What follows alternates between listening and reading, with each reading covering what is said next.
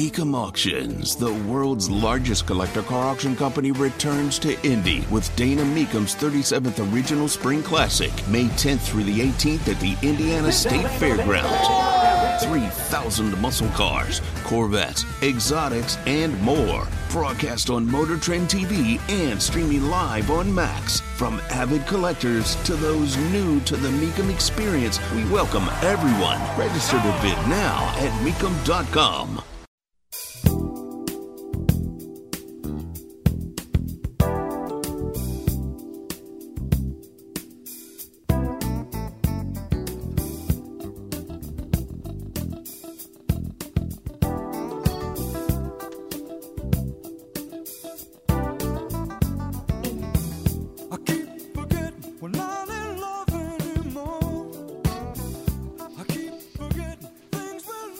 was a, I guess, a Facebook video. And I spend less and less time on Facebook every day, and and certainly I don't send my content. Um, I don't send my send my content there um, anymore. I mean, just some basic postings. I don't send my live streams there anymore. I'm just, I don't want to give Facebook the views. Uh, that said, I could be making a terrible mistake. There's an audience there. Do what you can to to engage it. But uh, I was watching one of these Facebook videos, and it was Bill Maher of Real Time and the comic Jim Gaffigan who's an interesting story in and of himself in that uh, I, don't agree with him politically, but his comedy, it, it's him and his wife who do the writing, and she was a comic too. They just decided this is where they were going to put their energy in, in creating this, if you will, this character, and it's been outrageously successful. Jim Gaffigan is one of the, the more successful comics in, in America and certainly in American history. But it was a conversation about late night TV.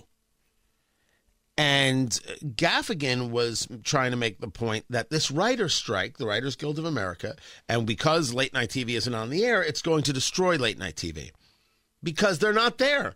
Late night is not on and nobody misses them. You are fine without Colbert, without Kimmel. You, you don't miss it at all. Bill Maher had a different point. Bill Maher's point was how in the world did it take this long? How is late night TV still going on? You you there isn't appointment viewing anymore. Everything is on demand. And they're not doing talk. They're doing um segments uh, as as as advertisements for movies and what have you different than let's say what Maher is doing because he's on HBO. He doesn't. He's not subjected to the whims of of of, of ratings. He's going an hour straight. They're doing real uh, talk. He can utilize any word that he wants. It's it's a it's a different beast. It's a different animal, different level of entertainment. And how in the world do these guys even survive? In a real normal society, he would be correct because it would be assumed that the purpose of the late night host would be the entertaining of an audience. But you and I both know that that is not the purpose. The purpose of Kimmel and Colbert and Meyers and yes, Fallon. The purpose is to ensure an agenda gets repeated people said social media was going to destroy newspapers. Now, newspapers are certainly down, but it didn't destroy newspapers completely and didn't destroy news.